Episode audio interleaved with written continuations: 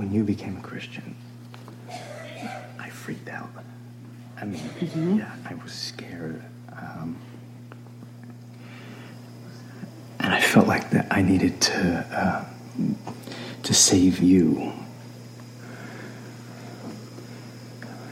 And so I decided to set out to prove this was all a big con. And so that's what I've been doing all this time. I just had to prove this whole thing wrong.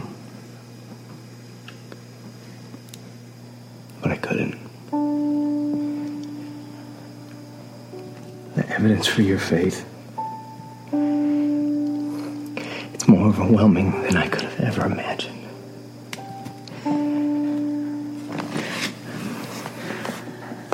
But it wasn't just the evidence, okay? It was you. You never stopped loving me. You never gave up on me. Because of that, God didn't either.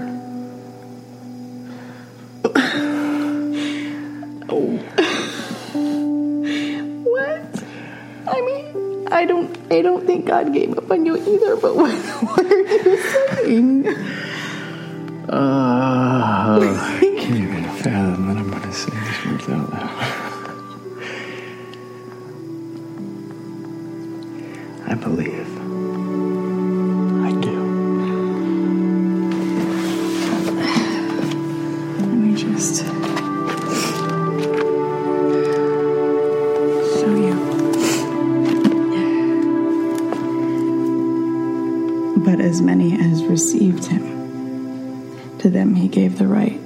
Become children of God. To those who believe in his name. And what does that mean? That means believe plus receive equals become.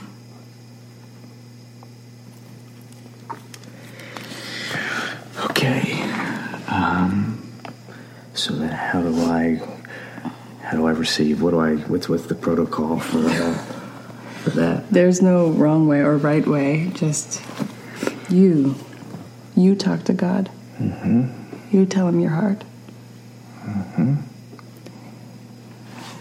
And, and we do that right now. I mean, shouldn't we go to church? Or, Right here, right now. This is church. Okay.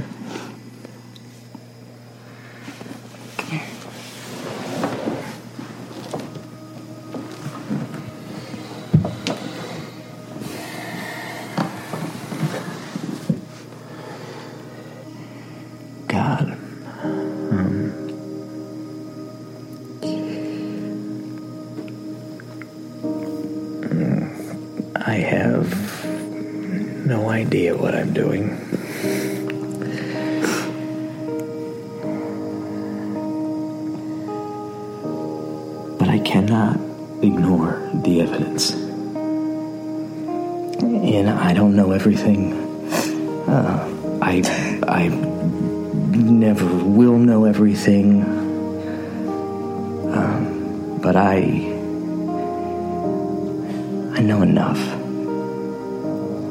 and I believe it. I believe you. And I'm sorry for what I've, what I've put my wife through, um, what I've put my family through. Uh, but I believe you're real. And I don't know what comes next. I don't know. I don't know what it means. I just know that I want. I want that. I want. I want whatever's next. I want that. So let's do that.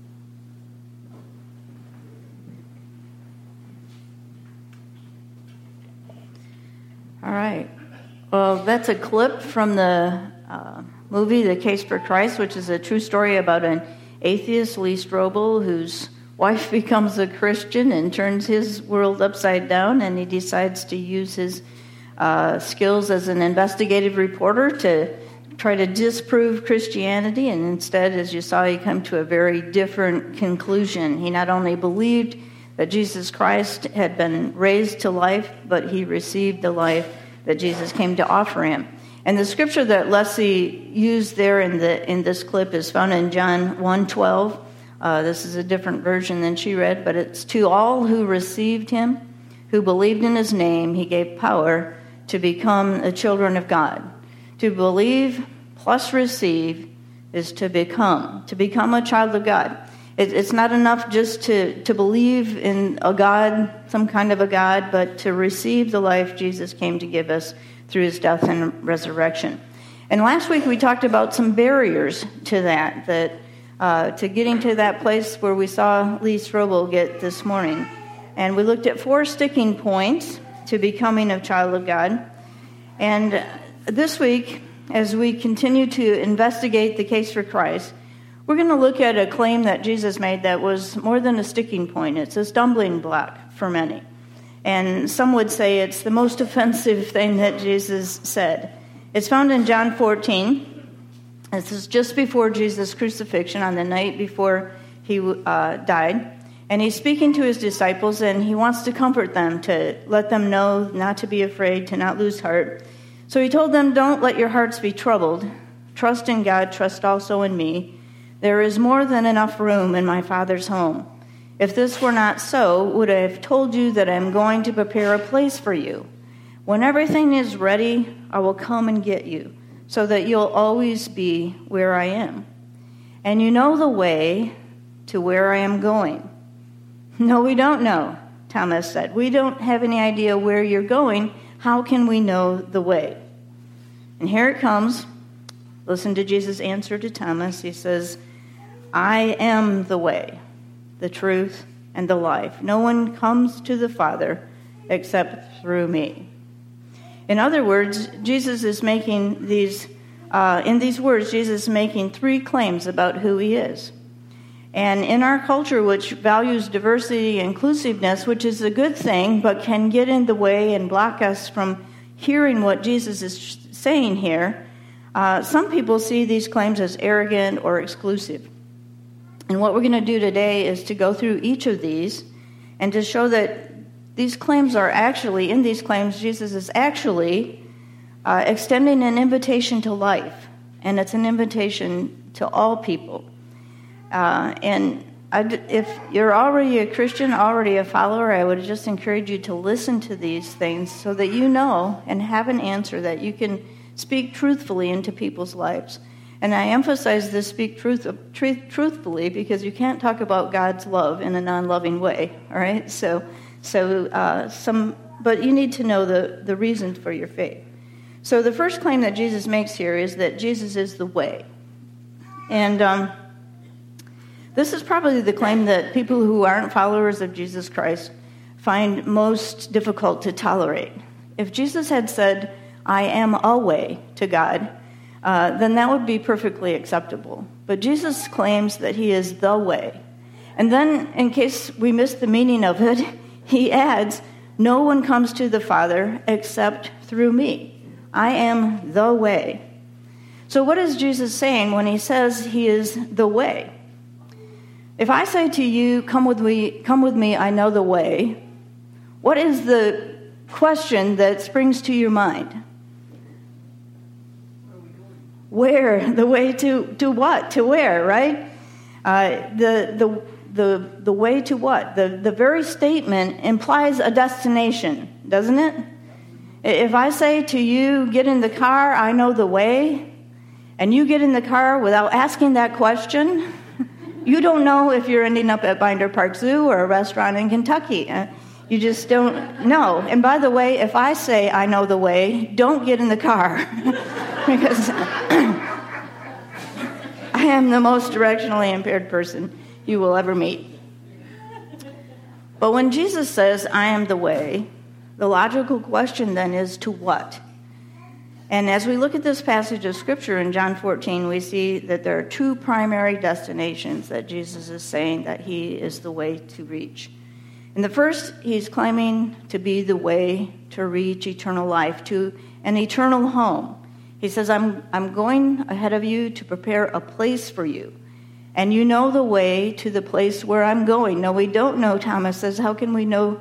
We don't know where you're going. How can we know the way? I am the way. He's saying, I am the way to this heavenly place, this, this eternal home. And then the second claim Jesus is making is that he's the way to have a relationship with God. I'm the way, the truth, and the life. No one comes to the Father except through me. Jesus is claiming that he is the way to have a relationship with God and a home with God forever. And as I said earlier, this can sound exclusive or arrogant. And you hear people say things like, um, don't all religions lead to God? Well, if you do a little research, the answer to that question is no. And they don't even claim to. You know, they're not trying to. Um, the God of the Bible isn't the destination for many religions. Uh, the goal of Buddhism, for example, is nirvana. Nirvana means to blow out, to extinguish. The goal of Buddhism is an emptiness, to, to disappear, to be free of suffering and this cycle of birth and rebirth, right? Reincarnation. To be like a drop of water that falls into the ocean and disappears into a cosmic singularity. Their goal is not to uh, find God. The goal of Islam is, is really paradise, a, a place of emotional well being, physical well being, and sexual pleasure. Uh, Allah is rarely mentioned in the Quran as in regards to the afterlife. And even the belief systems like Islam and other religions, like Hinduism, that claim to have a pathway to God, the, the way to God is good works. You earn your way to God. Christianity is the only religion that says the way to eternal life is not through what you do, but what has already been done for you. And that means, unlike every other religion, you don't have to wonder if you've done enough, if you're good enough. Jesus opens the way to God, and it's not limited. Um, it's not to a limited number of people, but to all people. And the scripture that Leslie used here in the in the uh, video clip is just one of so many that show the inclusiveness of Jesus' invitation. It's but to all who believed in him, he gave the right to become children of God. And when Jesus says that he's the way, it's not exclusive, it's inclusive. Everyone is invited. And I, I really like this quote by Os Guinness. He says, There is only one way to God, that's through Jesus Christ. But there are as many ways to Jesus as there are people to come. That Jesus draws each person in his own unique way that fits them. And there's just as many ways to Jesus as there are people to come. Everyone is invited, everyone is included in what Jesus did for us on the cross. And Jesus claims to be the way, and that way is open to everyone. Then the second truth is, uh, second claim is that Jesus is the truth. Forrest is going to come talk about that. Grab that. And I'm going to tell you the truth, right? Oh, okay. Um, so, what is truth? I mean, in this day and age with moral relativism, and is there any such thing as absolute truth? And I want to take you back to um, Jesus' time. I want to take you back to his conversation with Pontius Pilate. And the scripture is up here. Pilate says, You're a king then. Jesus answered, You say that I'm a king. In fact, the reason I was born and came into the world is to testify to the truth. Everyone on the side of truth listens to me. And then Pilate's answer, What is truth? And you understand Pilate's situation here, right? He's the Roman procurator. Um, he was put there in place by the Roman government uh, to basically control and keep the peace. And those are two very difficult things in Jerusalem because The Bible says, You are a stiff necked people. Uh, the Jewish people were pretty stubborn and pretty directed on their thing. And so, to keep the peace, you've got to kind of satisfy the leaders of this religion. And Pilate was on a very, very precarious situation to please the Jews enough so that they wouldn't revolt and be all crazy, and to satisfy Rome that he was doing the right thing. So, Jesus' trial, it was weak. And Pilate knew how it was going to turn out, but as far as the truth, he had no illusion that we were coming to the truth because he said, I don't find him guilty. I mean, he hasn't done anything wrong. And they're ordering that he order him crucified. So he's in a very sticky place, and you can understand why he would say, What is truth? He would really like to know. So, um, you know the climate today, right? If you believe, prove it. Give me absolute, irrefutable proof. Or what's true for you is not true for me. So, is there such a thing as absolute truth?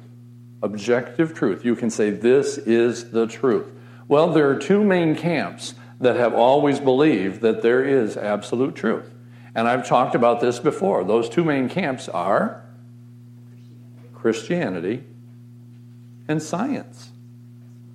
Did you know that throughout most of history, the most capable scientists were frequently the most devout Christians?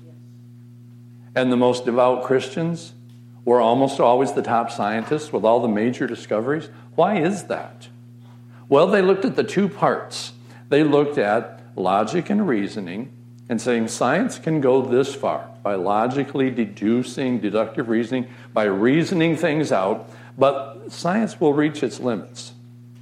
And once you want to go past that to those deeper questions, you can't get there by science. That boat has already landed, and you still got to go across the country, so you're not going to be able to stay on that boat. You're going to have to get on the train to finish the journey. So these Christian scientists always believe that um, faith supplemented logic. You take logic as far as it will go. God gave you that mind to use. But when you get to the end of that road, you need to continue by using intuition and faith. Now, what's intuition? You know it without knowing how you know it, right? That's basically a God revelation to you. God's giving you some knowledge that you wouldn't have had otherwise. Um, so I want to get down to, sorry, my voice. I don't know if I yelled too much yesterday at the robotics competition. We were yelling at the computer because, you know, our grandson was in there. Um, the limits of science. Uh, for those of you that doubt that there are limits to science, there's a couple of things. The uncertainty principle in quantum physics, which basically says you get to a certain point, we can't know beyond that point. You can know the position of a quantum particle, but if you know the position, you won't know its momentum. Or you can know the momentum, but if you know the momentum, you won't know the position. So, what are you settling for? A little of this and a little of that, and it's close, but we don't really know. We can't prove it. And the incompleteness theorem in mathematics, which basically says logic has its limits. You get to a certain point and logic breaks down, and no, you can't prove it past that point. And science today is going very deep in a lot of different areas. They're getting right near the bottom of everything. Every time they make a discovery, what do they discover? More questions. Okay, we got that. But now we got these 10 more questions. What do we do? Well, let's keep digging.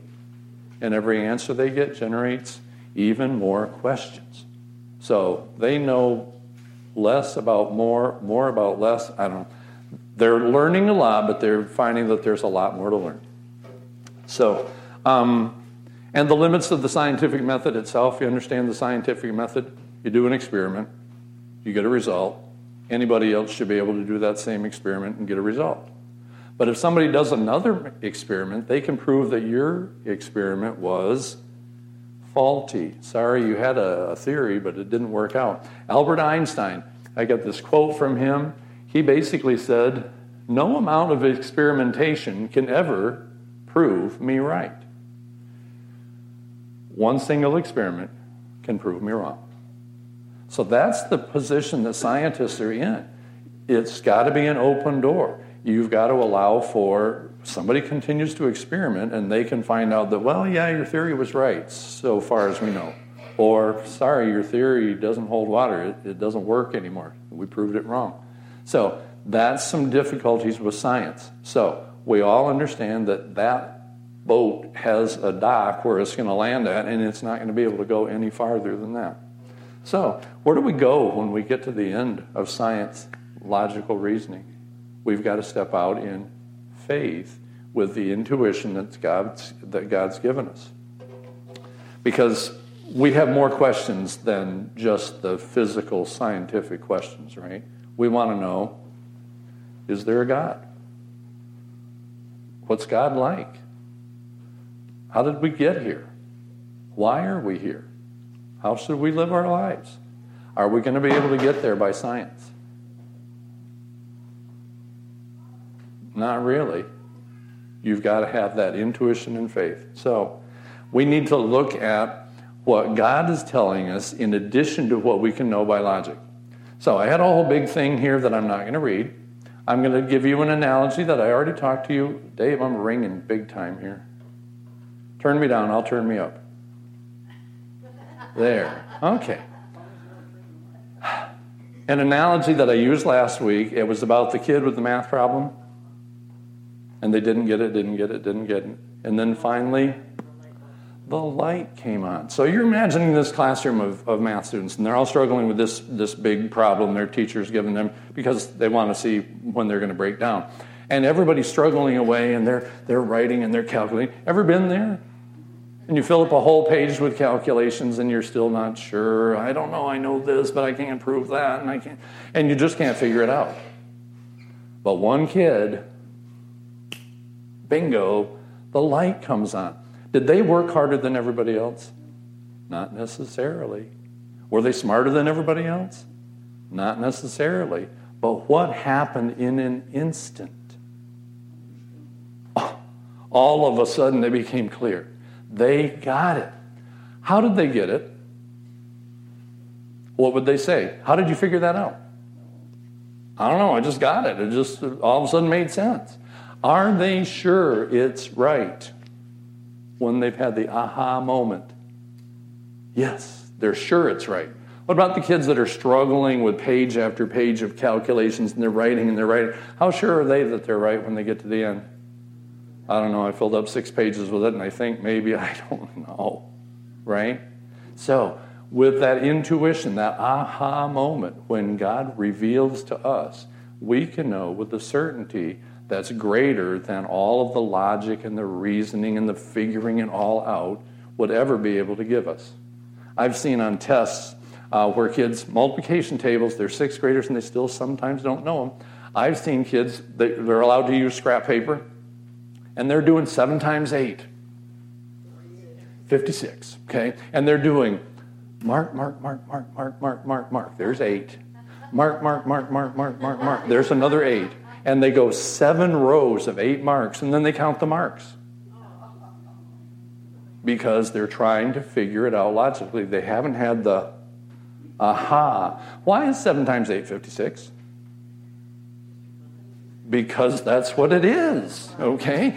Do you have to recalculate that every time? Some kids are really smart though. They don't do all those marks. They do seven, seven, seven, seven, seven, seven, seven. Then you get eight sevens, and they add. Seven plus seven is fourteen, plus seven is twenty-one, plus seven, and they, they count them all up. Other kids, they just know it's fifty-six. How do you know that? I just know that because that's what it is. You know, you just know it. So that's not a perfect analogy, but do you get the idea of that revelation from God can make us sure in a way that we can't be sure by figuring out for ourselves. We just know. And are we right? We are absolutely certain we're right. Can you prove it to somebody else who doubts? Mm, maybe not. Does that mean it's not true? No, I know it. I can't prove it to you if you don't think it's right, but I just know it. Raise them up, ladies and gentlemen. How many, how many of you have had that experience with God that you just know it? You don't know how it happened or what happened, but you just know it, okay? Something happened. There was a change. All right, so we haven't got to Jesus yet, but we're getting there. So we need to go, if we want to have that absolute certainty beyond reason and logic, we have to have a revelation. God's got to give us that information, right? He's got to pour that into us. So, how would God reveal the truth about himself to all of humanity? Well, he would have to give us a message that we would be able to understand. All humanity over all of time. Um, how's he going to do that? A message to everyone. What if he sent a messenger to come here and give that message so that everyone would be able to receive that message? Would that work? You want to give a message, so you send a messenger to tell the people your message. Okay. We have some Bible verses. I'm not going to read them out loud. Well, maybe I will, maybe I won't.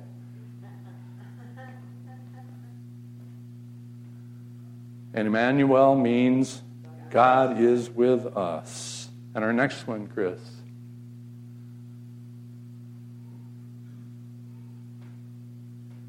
We have seen his glory, the glory of the one and only Son who came from the Father, full of grace and truth.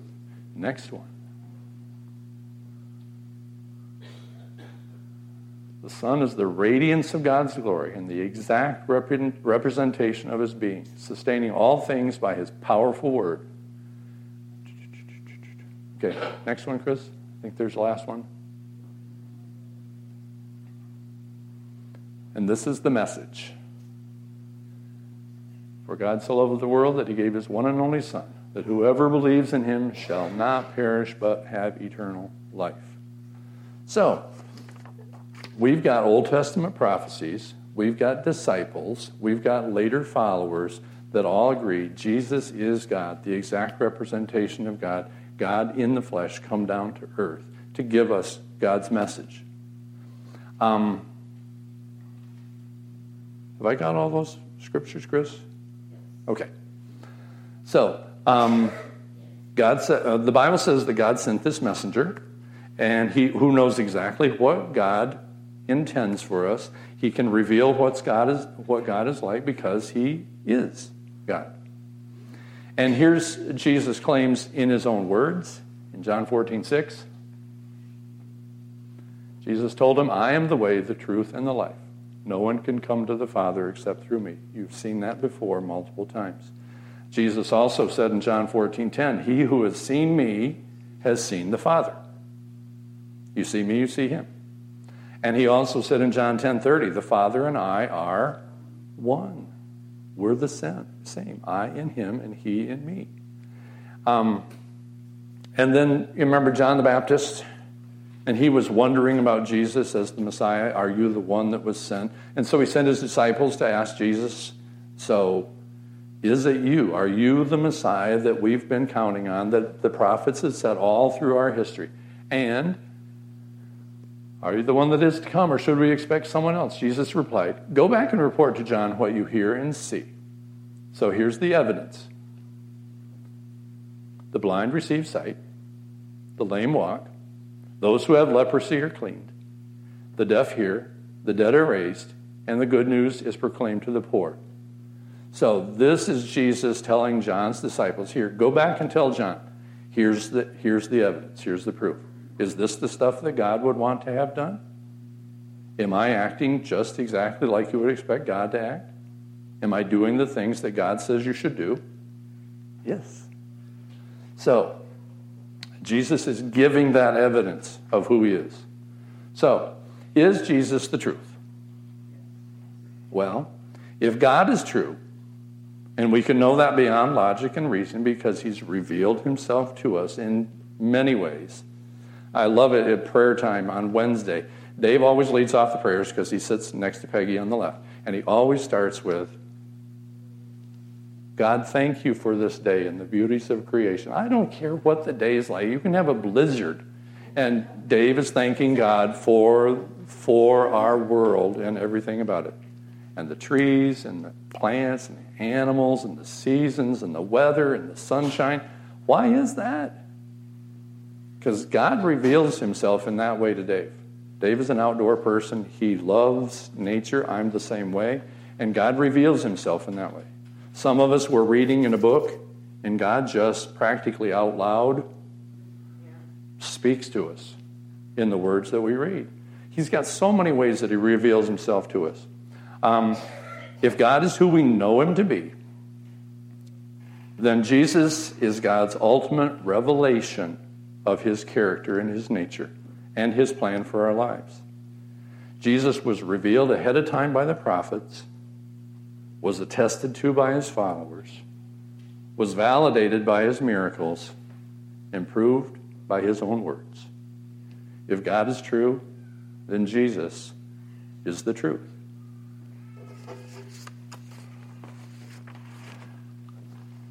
All right. Hmm.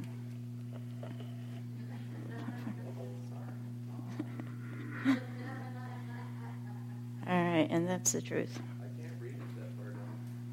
Yeah, I, I like what um, Lee Strobel said in the movie too. I don't know everything, but I know enough. And sometimes you, you just have to get to that point. So the final claim that Jesus is making is he speaks to his disciples when he says, I'm the way, the truth, and the life. He's saying uh, that I am life. And, and this is why Jesus came. This was the goal uh, for him coming to earth. It, says in John 10 10, a thief is only there to steal, kill, and destroy. He's referring to the enemy. He says, I came so that they can have real and eternal life, more and better life than they ever dreamed of. Uh, the NIV says abundant life.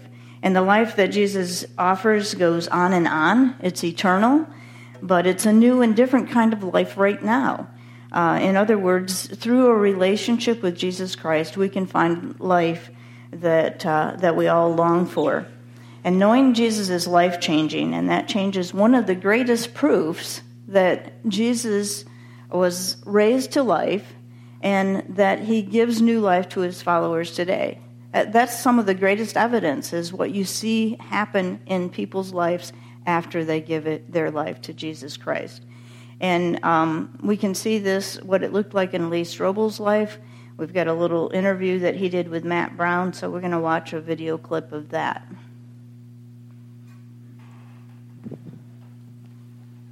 you is, and, and, your wife Leslie became a Christian before you. That's, right. That's what led you down this path of that's investigating right. in this first place. Is you know the the relationship that's most important to your marriage. Yeah.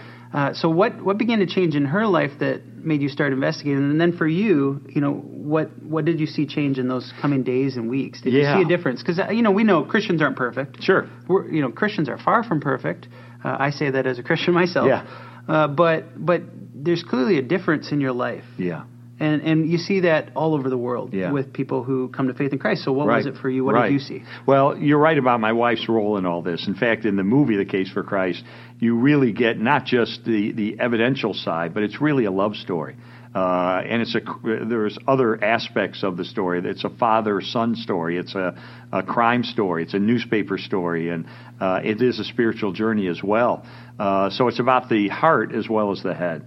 Uh, and it was really the heart of our relationship. You know, we met when we were 14 years old. So we were childhood sweethearts. We got married young. I was 20, she was 19. At our wedding, we couldn't even drink champagne. We had to drink milk because we were too young to drink the champagne. So um, we, uh, we've known each other our whole lives. And I've always pictured Leslie as a beautiful rose, uh, but a rose that, that in retrospect was closed. But roses are still very pretty that way. It's a very, very pretty flower, even when the petals are closed. But after she came to faith, it was like there was a blossoming. And the flower opens up, and you begin to see, wow, there's a whole other dimension to this flower. It's so much prettier. And um, that was what happened with her. As, as she came to faith, and I began to see her values and her character uh, more aligned with Jesus uh, than self interest. Um, it was winsome and it was attractive. The way she loved me and the kids, the way she, instead of freezing me out after an argument, that she would reach out to me and, mm-hmm. and, and attempt to reconcile and so forth. So there were these little things that told me that something is happening positively in her life. She says it's God. I don't believe in God. So I better either I better figure this out. Mm-hmm. And that was a big motive in checking things out. And then my life, as you say, you know, began to change after I came to faith, not overnight, but over time, as my values and character and morality were um, being changed by God. Um, you know, and sometimes it's hard to articulate the ways in which it's changed because you didn't know me back then. Mm-hmm. So, you know, you didn't know me when I was literally winning awards for investigative reporting, but on Saturday night was drunk in the snow in an alley. Wow. So, you know, how do you explain the difference? And the way I usually do it is through my daughter. My daughter, Allison, was five years old when I came to faith. All she knew that first five years of her life was a dad who was absent, angry, um, coming home drunk, kicking holes in the wall out of frustration and anger. Uh, that's all she knew. But starting on that Sunday when I put my trust in Christ, over time she she started to watch. Something was different with Dad. Hmm. Something's changing with Dad. Something's better with Dad. And, and she watched and she listened. And it took about four or five months. And then finally, one Sunday, she came up first to her Sunday school teacher and then up to Leslie. And she said, I want God to do for me what He's done for Daddy. Hmm. And so at age five, she became a follower of Jesus, received this free gift of His grace. And now she's 40 years old and the mother of two of our grandchildren, married to a seminary graduate. She's a novelist. She writes fiction that always has the message of Jesus embedded in it. Um, she's taught at Christian schools, and we're now the best of friends. And same with my son, who came to faith at a young age but took an academic route. Now he's got a PhD in theology from the University of Aberdeen in Scotland, and he's a professor of theology at, at uh, Biola University, one of the largest Christian universities in America. So God has really changed our family. Uh, and now I look at our grandchildren, and my 10 year old granddaughter, Abigail, just went on her first missions trip. And she led another little girl to faith in Jesus wow. on that trip. So here you have a family that whose whole orientation has been changed and now rippling down through the generations. Mm. And you think back and say, what would have happened had we not found Christ? I don't like to think that way. I don't like to look down that path because it would not have been a pretty path. But now I can say that with Christ in our lives, you know, I, I see a, a future. I see a family that loves each other, that cheers for each other, that uh, prays for each other, and so so God really has impacted not just us, but next generations as well. Wow, that's so cool.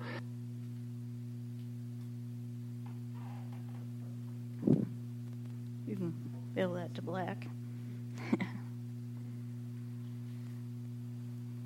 and, and, you know, that's just one of millions of stories about changed life through faith in Jesus Christ. And when we live our lives as Jesus enables us to live, then we'll have stories like that too. And uh, I would just want to kind of skip some stuff here and, and uh, go right to the point of this piece is that Jesus changes lives. And when you put your faith in Jesus Christ, it makes all the difference. It, not just for your life, but for your children, your children's children, and, and, then as they touch the lives of others, as you saw this child going out as a missionary to change the life of another child, the ripple effect is just huge. And if you've never taken that step, I, I just want to lead you really quickly through the four, uh, three scriptures that are there in your message notes. It's called the Roman Road. And um, these are some Bible verses that you might want to underline in your Bible um, not in the one in the pew, but in your own. Take your message notes home. The first verse is Romans 3:23. For everyone's sin, we all fall short of God's glorious standard. And I don't think we need to say much about that, right? I mean, even if you can measure the distance between you and, and a serial killer, you're just not going to reach the standard of God. That we are all in need of a Savior. And that's obvious when we read the next verse in Romans 6:23. It says for the wages of sin is death, but the free gift of God is eternal life through Jesus Christ. The wages for our sin in our life, all the times that we've fallen short, is death. We, we need a Savior. But the free gift of God is eternal life through Jesus Christ. And, and so God is offering us this free gift of forgiveness and life Uh, it was already paid for on the cross. And then that brings us to the third step. That's Romans 10:13. Everyone who calls on the name of the Lord will be saved. Uh, like any gift, um, the gift of God comes to us through the grace, but we uh, but we have to receive it. And so, believe, receive, become. And the receive part is that uh, calling out to God and calling on His name, and that's how we receive salvation. And what we saw was that Lee Strobel uh, took that step, and when he did that, his life was changed, and so can yours. Uh, so I, w- I want to just invite you, if you have never received the life that Jesus came to offer, to, to just pray with me right now. Let's pray. And you can pray this silently, and God will hear you. Lord Jesus, I, I confess uh, the obvious. I am a sinner in need of a Savior. And right now, I turn away from old patterns to receive the free gift of forgiveness and eternal life. Thank you for dying for my sins so that I can know you and live forever with you.